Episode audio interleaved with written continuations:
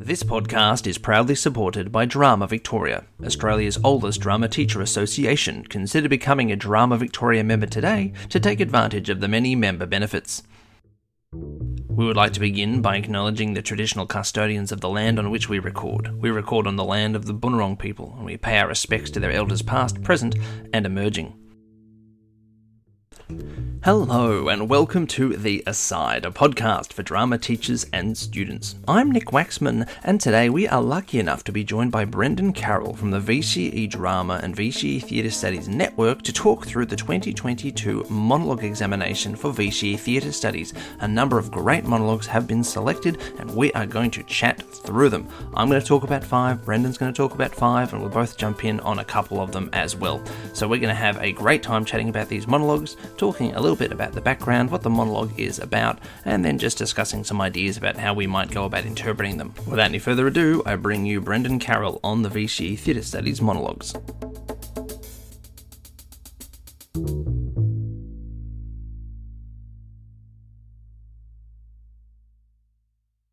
Please note, this interview was recorded over Zoom, so the audio does get a bit bonkers now and then, but hopefully we've been able to fix it for your listening pleasure. And we welcome to the podcast Brendan Carroll. Hey, how you going? I am fabulous. Thank you so Thank much you for joining us. Me.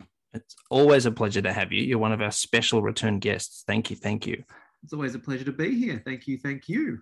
So we get to talk about this exciting list of monologues, and I think yeah. uh, I think you like them. I do. I was just saying that it's one of my favorite lists in many years. I think there's a great variety of stuff on there. Cool. Beautiful. Yeah. And I think there's lots of fun as well. You're right. The variety is what's really special this time. Yeah. Yeah. It really is. It's, it's great. It's got something for everyone, whether you're a singer, whether you're a drama, comedy, um, modern, old, it's just all there, which is great. Brilliant. And we're going to talk really quickly about each monologue, um, give our, our idea of what the monologue's kind of about.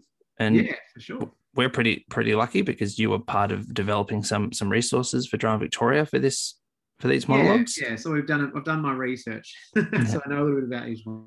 Yeah, and I've I've studied each play, and and I know the monologues really well as well. So hopefully we can have some fun today. Right. And we're we're going to do a one-one-one situation where we'll talk about you'll talk about one, and then I'll jump in and talk about one. And we're going to start with my favorite and your favorite, possibly. Yeah. No, you've got too many favorites. Actually, I can't. I've I'll say your favorite for everyone. Let's start I loved Come it. From Away, shall we? Yes. Um, so Come From Away, one of my favourite musicals. I went and saw it three times when it was in Melbourne.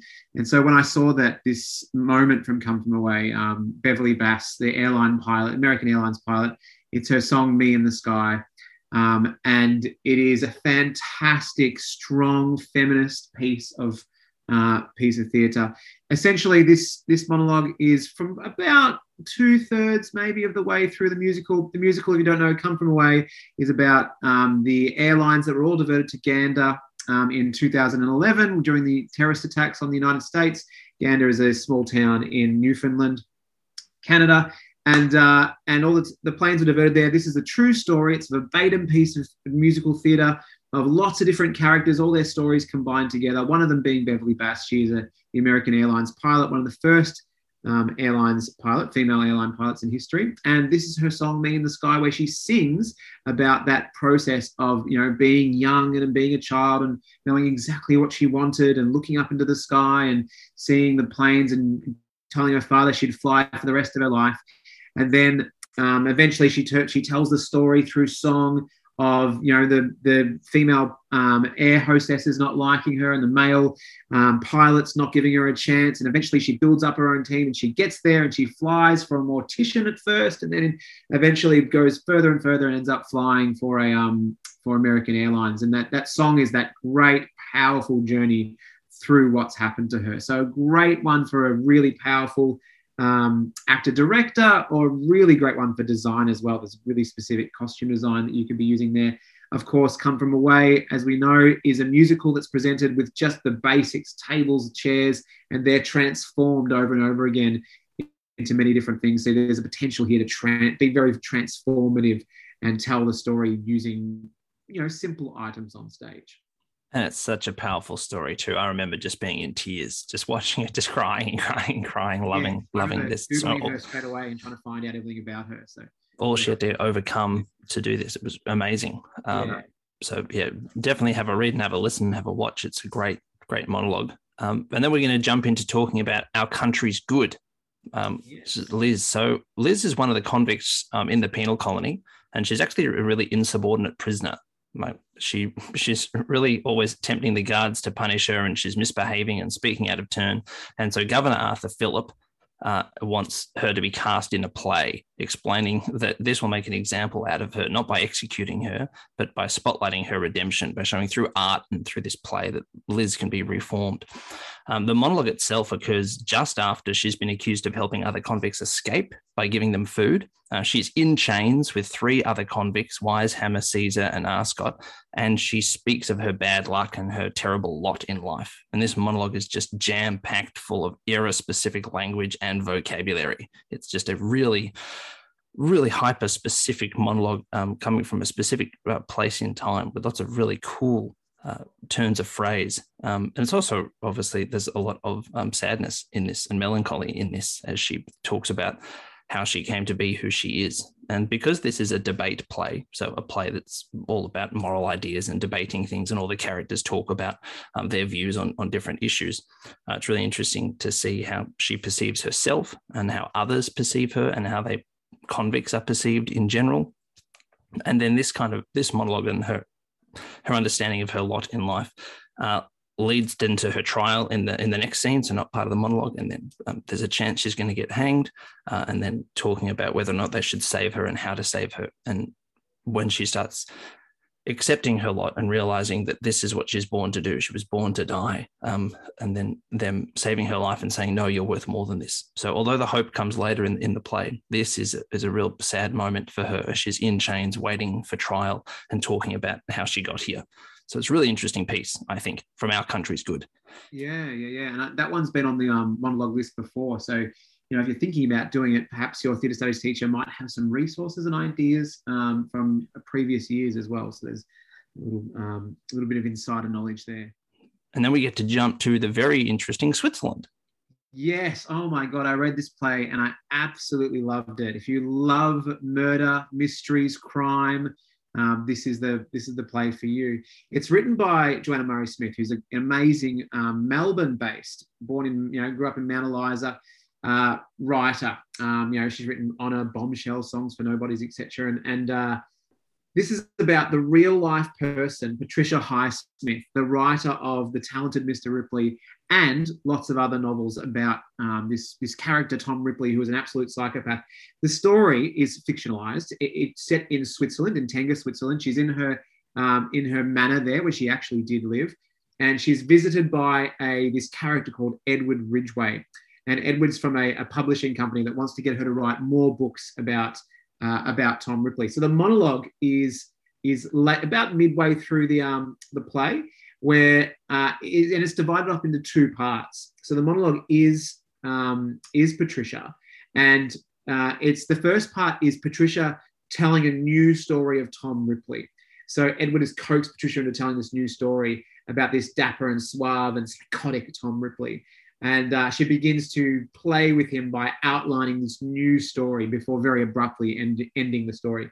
And then in part two of the monologue, which is a few pages later, but very tonally different, Patricia starts to describe to Edward in really chilling fashion her love of the murder genre and the horror of the human psyche.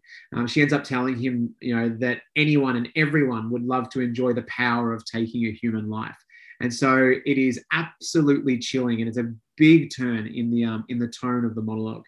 So if you're into crime, um, if you're into drama and suspense, um, then this might be the monologue for you. Um, it's a really, really interesting one. It's set in Patricia's manor, which is almost curated like a museum of artefacts.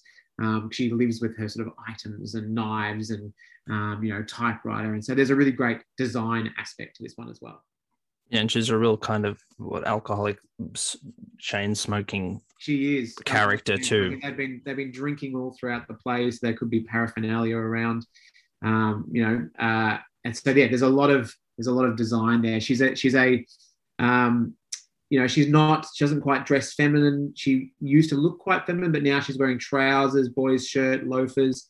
Um, she's quite androgynous. So there's a there's a great chance for a costume designer as well to create, you know, a great costume.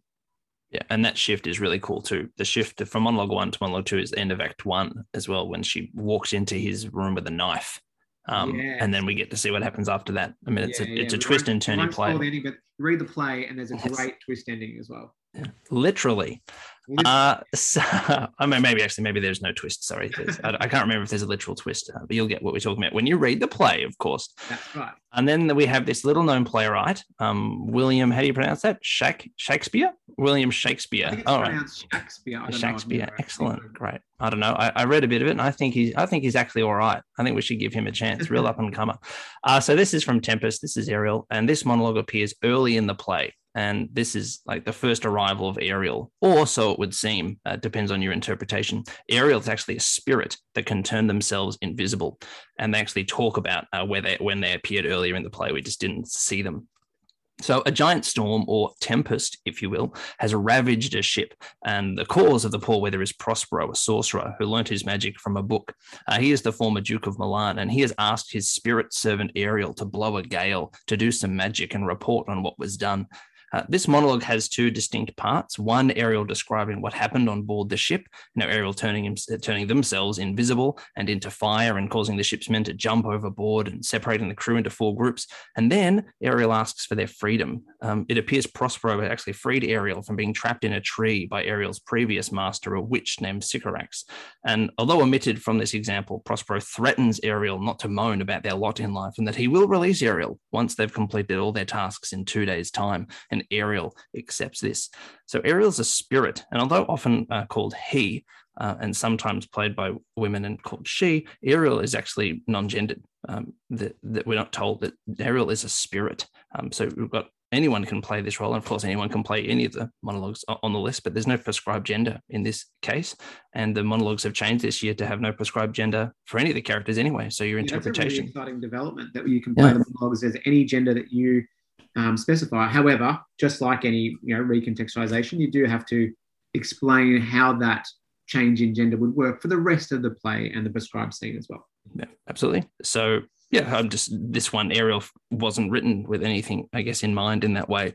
So it's a really interesting one where Ariel's talking about the wonderful magic that they have performed and presented, and then hoping Prospero will set them free. Uh, and it's just a, it's a cool monologue. It's in Shakespearean language, so it gives you so much scope uh, for interpretation of this piece. You know, what's Ariel's costume? What's the lighting like? What are the set pieces, the, the props? How are we creating this idea of Ariel and the idea of this invisible spirit? I think there's great Uh, options there for actors, directors, and designers. And, and and you and I might fight over this one, because I think The Last Five Years is is loved by both of us, but this is yours. We're talking about yeah, The Last Five Years, but goodness me, I listened to it the other day twice in a row. That's how much I love The Last Five Years. It's such a good musical. If you haven't had a chance to see it, um, listen to the soundtrack, you know, watch the movie. Um, there's there's different ways you can experience it, but such an interesting musical. Last Five Years by Jason Robert Brown has been on the monologue list before. Um, this exact monologue, um, the character is Jamie Wellerstein, and the the, um, the interesting part, the interesting I said uh, theatrical conceit of this musical is that it it's plays in two different um, time or temporal sort of directions. So um, Jamie's story is told in a linear sort of A to B progression moving forward, and the other character, Kathy, her story is told backwards, and it's their five years of their relationship. Um, so Kathy starts at the end, Jamie starts at the start. But this this um This musical and um, this moment in the monologue is um, from scene six, the Shmuel song. So it's a it's a really interesting spelling, S C H M U E L, but it's pronounced Shmuel. Um, so I, I'm, I'm probably butchering it a little bit, but I think that's, that's right. It's a it's a Jewish word as well, Shmuel, yes, a right. Jewish name, um, I should say. Shmuel. Yes, yeah. And you can look up the proper pronunciation online. So I'm getting as close as I can to it, but uh, but uh, you know, there might be some Um, traditionalists out there that might disagree. But anyway, um, the monologue is from their scene six. It's their second Christmas together, and Jamie share, is sharing a story with Kathy that he's been writing.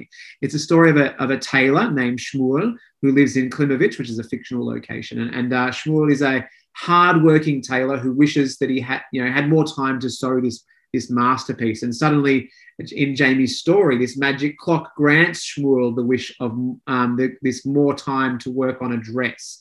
Um, and he's singing this song to Kathy, who in the musical actually isn't on stage with him. They never actually um, are on stage together until their wedding about halfway through the musical. Um, and it Uh, the, the monologue is the first half of the song. However, in the second half of the song, which is not part of the monologue, Jamie presents Kathy with a watch and then encourage her, encourages her to quit her day job. So this, this whole song is a sort of symbolic metaphor. Um, the story acts as like a metaphor for what he believes that she can achieve if she is given more time, because she is a struggling actress. And he's saying, here, I give you the gift of more time. Just like this, in this story, the clock gives Shmuel, the tailor, the gift of more time to sew this beautiful dress. You can have more time and more space to become the actress that you want to be. I'll take a step back. I'll let you achieve your dreams. So it's a really beautiful moment in the in what is actually quite a sad musical in lots of places. And and Jamie um, Wellerstein is not always the uh, the most favourable of characters in this musical. He makes a lot of bad decisions. I'll let you read the play or listen to the music to find out what he does wrong. But in this moment, he is very much in love with Kathy, and he's um, giving her a, you know, a, a great gift of more time. Uh, no, this is not the time or place to argue about whether or not Jamie makes good or bad decisions, but I'm going to say strong disagree, but that's okay. I, yeah. We can say it's, it's both of their faults. They both make interesting both choices. Make you know, there's there's bad decisions, mate. You know, what what is the cause? Who knows what the real cause is? No, but yeah. You're right, because yeah. this could be a totally kind of ironic kind of mansplaining song too, where he is giving her this time and it's like, and she doesn't well, really get ownership of her life, you know. Yeah. Just and, depends know, on your interpretation. That's a great one for design as well, by the way, I should say, because this is set in, you know, in their apartment. They've been living together for a while. She's a struggling actress. He's an aspiring writer. It's it's Christmas. Um, he's Jewish. She's she's not. So they have Christi- uh, Christmas decorations up. It's winter. So it's freezing cold. So there's a great set design here. I can almost picture it. Lighting design, Christmas lights. You can, your mind just goes wild with all the possibilities. So there's, um, you know, if you're a design student, you're thinking about which one you should might pick for design. Think about this one, I think. Yeah, I think it was twenty. Was it twenty eighteen? It was last on. Like yeah, it was on quite, quite, quite recently. I remember seeing the the Top Acts performance of this yeah, and the yeah, reveal of twenty nineteen. So your, the dress. Your computer science teacher may have some great ideas. Absolutely. Um, and now we go from Last Five Years to Man Covets Bird. Uh, this. Indeed is a play. My goodness, it is. So uh, Man Covets Bird is a third-person monologue, um, and it starts at the very start of the play. So this monologue establishes the style of the work and the world that this man or the man that he is describing was born into. This is like a surreal alternate world, or perhaps an extended allegory. And in my view, it's kind of about fatalism, that we're destined to repeat the same patterns unless we stand up and make a change. Now, this monologue explains how a person can find themselves grown and still not know who they are. It's a, it's a monologue about transformation. It's a play about identity and family and belonging and revolution and, and so much more. The monologue is poetic and symbolic and unusual. Usual and quirky and glorious.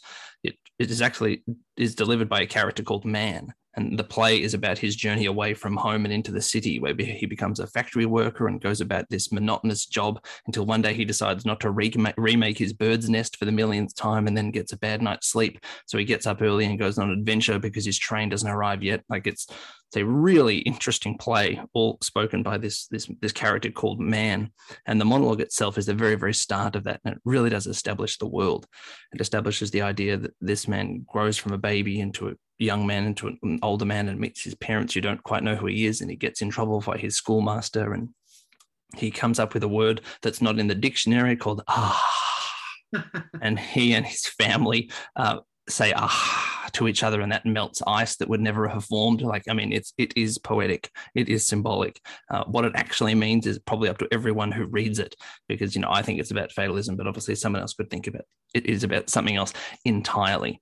Um, the play is absolutely what it is, and is so open to interpretation that this is the kind of one that if you're looking for the most open book, although it's probably not fair to say this is the most open book, but it's one of the most open book monologues here. You can you can go anywhere and make your choices with this piece as an actor-director or as a designer in really fascinating, interesting ways. I cannot wait to see what people do with this piece. Yeah, that sounds amazing. I haven't read this one yet, but I just in hearing your description, I picture, you know, surrealist paintings and dreamscapes and all kinds of options. Yeah, it's magical realism, or not even magical, just magical, magical. Um, no realism, very little. Really exciting, really exciting.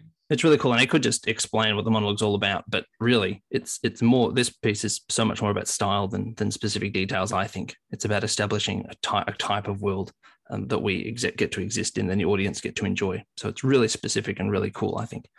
Fantastic. fantastic. Well, shall we move on to from the world of dreams into the world of one man dreaming he was everybody else, The Talented Mister Ripley? Done. All right, so this is a great segue, by the way, from me. Um, The Talented Mister Ripley is, um, now this is closely linked to Switzerland that we talked about before, uh, which was the, the play about the playwright, oh, sorry, about the novelist, Patricia Highsmith. Now, this is actually the, the book that she wrote, or this is an adaptation of the book into a play, The Talented Mister Ripley. Um, and the, the author is Phyllis Nagy. And anyway, this, uh, this story is about Tom Ripley. And uh, essentially, Tom has, has been mistaken for a childhood friend um, of a, a character called Richard Greenleaf. And the, uh, the parents of Richard Greenleaf send Tom over um, to Italy to try and convince him to come home and see his dying mother. And Tom travels to Italy where he meets Richard, but very quickly falls in love with his lifestyle and perhaps even him. Um, he has a girlfriend called Marge, and there's a childhood acquaintance there called Freddie. And they all sort of like spend a lot of time together. Um, but it quickly becomes apparent that, that um, you know, Tom being, being a kind of dapper, suave, um, but also on the, on the um, undersurface, a psychopath, wants to be just like Richard. And he ends up killing Richard in the middle of the, of the show at the end of Act One. Uh, and then in Act Two, he's trying to live this double life, pretending to be Richard Um, to everyone and then pretending to be himself to other people. So the monologue is, it comes from like midway through Act Two, where Tom has been pretending to be Richard for quite a while. He's been living in an apartment in Rome under Richard's identity. Uh, and after a few months of doing so, he's visited by a school friend, Freddie Miles. And this is where the monologue starts. And this is, let me tell you, one of the best monologues. I think if I was choosing one, this is the one I'd like to do, because for an actor-director, whoa, does Tom go through so many um, shifts in personality here, this duality between trying to hold it together and then completely losing control and coming back to holding it together again. So what happens is Freddie Miles has figured out that he gets suspicious, and he's figured out that Tom is not, um, you know, has been living this double life, and that Um, that maybe Richard is is uh, is being killed. And so, so Tom finally admits to his web of lies. He admits to his crimes, and then he brutally stabs Freddie. And then in a rare loss of temper, he, he boots the body and he yells at the body before Tom eventually regains his composure and then begins to formulate a plan to, to frame Freddie for Richard's murder. And I should say that Tom is dressed in, as Richard Greenleaf in the first half of this monologue. And then now that his cover is blown, he begins to take off those that clothing and redress himself again as Tom Ripley, um, as he explains how he might um, frame Freddie for Richard's murder. So it's completely psychopathic, and it's delicious in its in its terror. Um, this is for a, you know, a strong actor director would love taking on this one to really, you know, have fun with with finding the right balance between between composure, absolute composure. This guy is always in control, and then those moments of losing control and then regaining it again. There's, um, you know, if you love crime, love, jealousy, murder, identity, obsession, wealth, luxury, you know, im- imitation. There's so many great themes that you could play with here. Um, and I think it's a great one for an actor-director. And then, of course, a costume designer, the shifts in costume that happen in there, a set designer, potentially, that apartment in Rome full of, you know, mis- you know the, the identity of one character being lived in by another. There's a lot there to work with. So it's a super exciting one, I think. Absolutely. How I can't wait. As you said, this is yeah, a great list this year. It's brilliant. Um, so where in the world is Frank Sparrow? So this monologue is full of rhyming. Um, note the rhythms and use of timing. In Sparrow's field, a baby did come from the black earth with a bare naked bum, set in a dystopia of Stab City, a wasteland of steel that ain't pretty. It speaks of a child that frightens the birds and is born of the earth. How absurd. The baby was yellow and sickly and weird. Only one working arm, and then he appeared. Walking along, a man picked up the babe. He took him home and a family was made. No one else claimed the baby. A gift from above? Think again, maybe. They named him Frank, an uncle's name, and then time marched on and played its game. Sparrow's field turned into a car park, and we're left with the chorus's final remark. For years this occurs, babies brought from below, and they take them back too, you know. So we know already things won't end well for Sparrow. One day he will return to his tomb like a pharaoh. This monologue is poetic, it's lyrical and cool, full of imagery, and it has great appeal. Uh, so the whole monologue is in rhyme. So I thought I would describe the monologue in rhyme as well, uh, just to be silly. Great job. I'll take I it. Enjoyed it. So it's really an interesting piece again, similar to um, Man Covets Bird. This is you know, really lyrical, really poetical, really, really lyrical, really poetic, um, and tells a really strange story about a baby that is pushed up from the black earth in this dystopian place. Um, it, the whole uh, play itself is a kind of a Romeo and Juliet story about these two different warring families, and Jack um, and Jack and I about to call him Jack Sparrow. Uh, Frank Sparrow uh, is kind of uh, caught in the middle, and we find out who he is, and he has these magical powers. And the monologue is actually presented by Chorus, a character named Chorus. So huge potential here for the actor-director to do all kinds of incredible physical work in this piece, and think symbolically, think about puppetry, um, think about shadow play, think about everything and anything you want to do in relation to interpreting this work. You are telling a story and weaving a narrative and establishing um, an atmosphere. So consider how you might go about doing that, because this is really atmospheric and interesting and beautiful and detailed. So very different to The Talented Mister Ripley, but also uh, bold, wonderful ideas and great storytelling is probably needed here. Yeah, yeah, yeah. It's a really, really interesting one. Yeah, like, let's do it. You get you. This is your moment.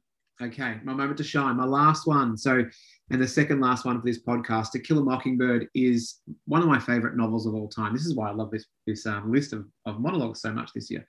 Um, so many good ones. So it's adapted from the novel by Harper Lee, To Kill a Mockingbird. Um, the author is Christopher Sergel, and the character is the lawyer Atticus Finch. So if you're not familiar with To Kill a Mockingbird, it's probably one of the most famous pieces of American literature ever written. It's set in Maycomb, Alabama. Um, in the year nineteen thirty-five, and it's during the Great Depression. Um, the play follows the story of a six-year-old girl called Scout Finch, and her father is a lawyer who's defending a black man called Tom Robinson, who's been falsely accused of rape. And uh, Atticus Finch is is a sort of picture of uh, of someone that you, of a stand-up man. He follows his morals and his values, um, and he he stands up in the face of of racism um, and and defends a black man, which at the time, Um, you know, made him public enemy number one. Now, it's not a true story, but in the in the novel makes him public enemy number one. And the monologue is set at the conclusion of the trial of Tom Robinson, where Atticus Finch is addressing the jury. So this is very much a courtroom drama. Well, it's, it's part courtroom drama because it does go outside the courtroom as well. Uh, but this this moment is, is just as you would imagine from all the movies you've ever seen of the American legal process.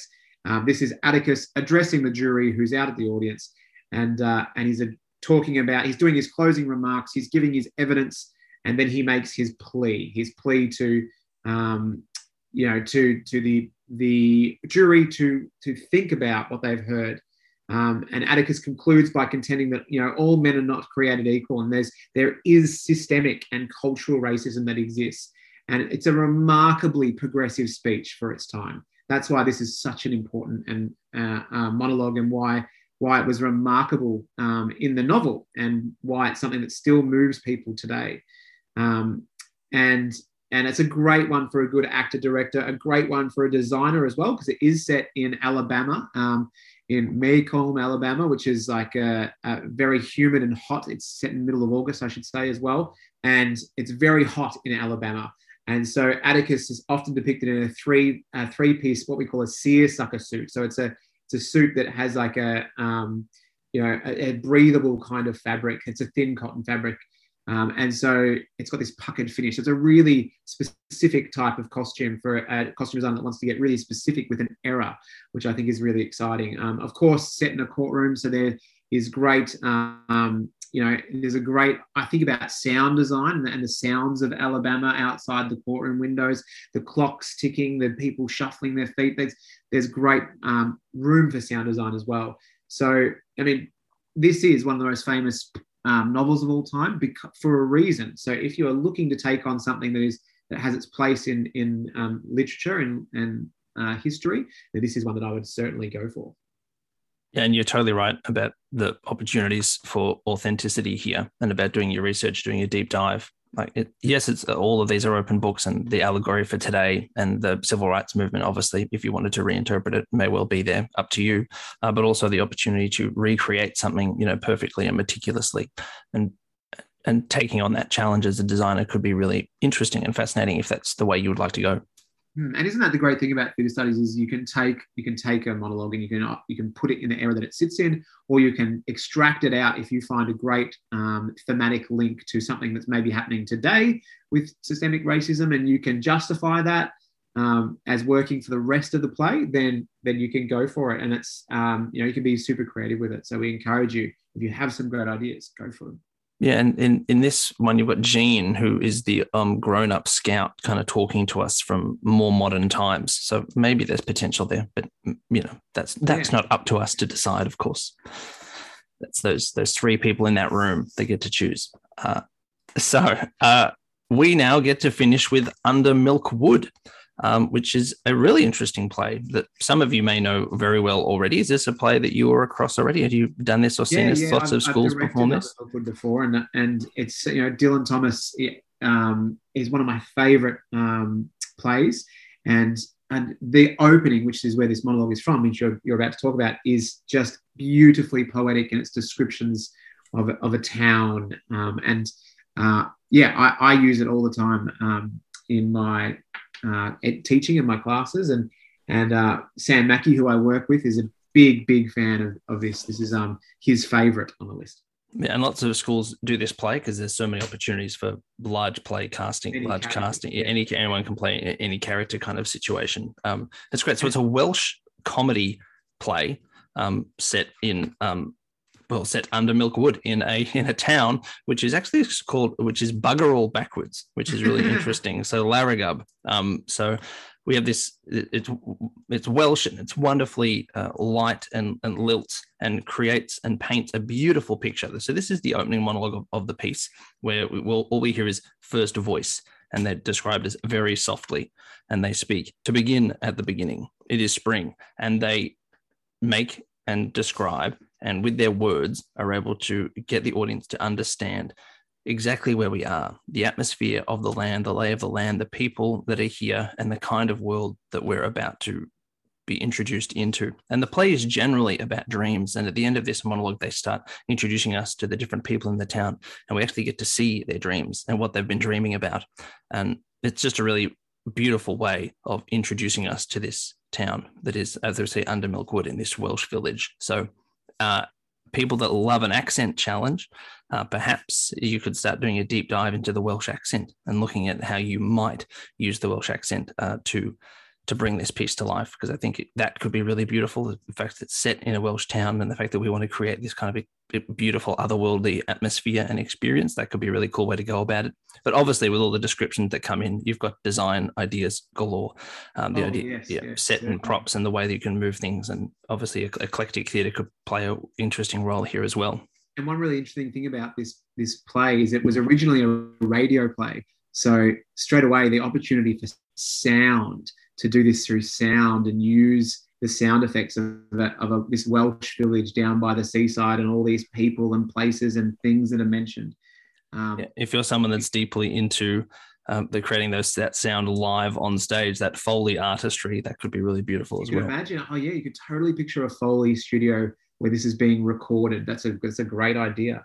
Um, so yeah, if you're you know if you're into sound, if you're into making sound, then I think this is probably like the one obvious one on the list. Um, I would certainly go for if I was the sound designer. And we can talk in more detail about what this monologue is, is actually about, but the details are in the, the fun of how they describe each moment and how they, how Dylan Thomas goes about explaining uh, what the town is like and um, how should we feel as we enter the town. So I think reading reading this play is believing, but if, if it sounds like the kind of monologue you would like to do, then uh, you should jump in and have a go and have a read, because it really is quite fascinating and interesting and beautiful. Yeah, what a great list. I know, there we are. We've had a look and talked about each of them. Um, we were going to have this go for about ten, fifteen minutes, but I'm really glad that it's gone a bit longer than that, so we could find a bit more detail in this work. Now, what rich choices everyone has. Mm. And what would you do, Nick? What would your favourite be? That's impossible. That's impossible. Although I, I would probably lean towards Atticus. That's probably what I would do. Um, You but, because you look like Atticus. Yeah, that's a, that's the that's the boring choice, isn't it? I just you look, have the I whole just... Atticus look going on. I would probably go with. Well, I'd probably go with Talented Mister Ripley. Yeah, yeah. I, I, I, I think yeah. I look like a psychopath, but I uh, that is just such a fascinating. I love the way when you read the play, it shifts from moment to moments in this very um, you know smooth, eclectic way of you know, Tom just steps into moments that happen all around him. It's just so beautiful. Um, well worth the read. And I would do Jamie perhaps, but not that song. Well, I'll wait until there's a different Jamie song, and then I'll say, yeah. and then I'll say that one. Or Patricia, that's pretty cool. Doing Patricia. Yeah, yeah, I could, I could imagine myself doing Patricia too. I think I'm just attracted to the, the crime ones, to be honest. Some death and despair, some high stakes. Who doesn't like some high stakes? Yeah, that's right. Um, and, now, brilliant. And now that you can play any gender, I could do Patricia. Oh, absolutely. Or we could, I could just play it as Patricia. I'll happily, yeah. you know, just play it as the as the gender prescribed in the text. But now we don't have to. So huzzah. Huzzah. Well, speaking of huzzah, huzzah to you. Thank you very much for coming and speaking about these monologues after such a big day. We really appreciate it. Thank you for your time, Brendan Carroll. That's okay. Thank you so much for having me anytime. That is all for this episode of The Aside. Thank you to Brendan Carroll for giving us his time. There are, of course, a load of episodes in the bank, including a podcast episode that focuses on every single play from the monologue list. If you want to go through and have a listen to those, you're, of course, more than welcome. There's also a raft of other episodes on a range of topics, from elements of theatre composition to how to get a study score of fifty in theatre studies, talking to some students that have achieved that almighty score. If you have a question or a suggestion for a future episode, do not hesitate to contact us at asidepodcast at outlook dot com. Huge thanks to Halebury for letting us record here, to Aaron Searle for providing the music, to Drama Victoria for their ongoing support, and of course, thank you for listening.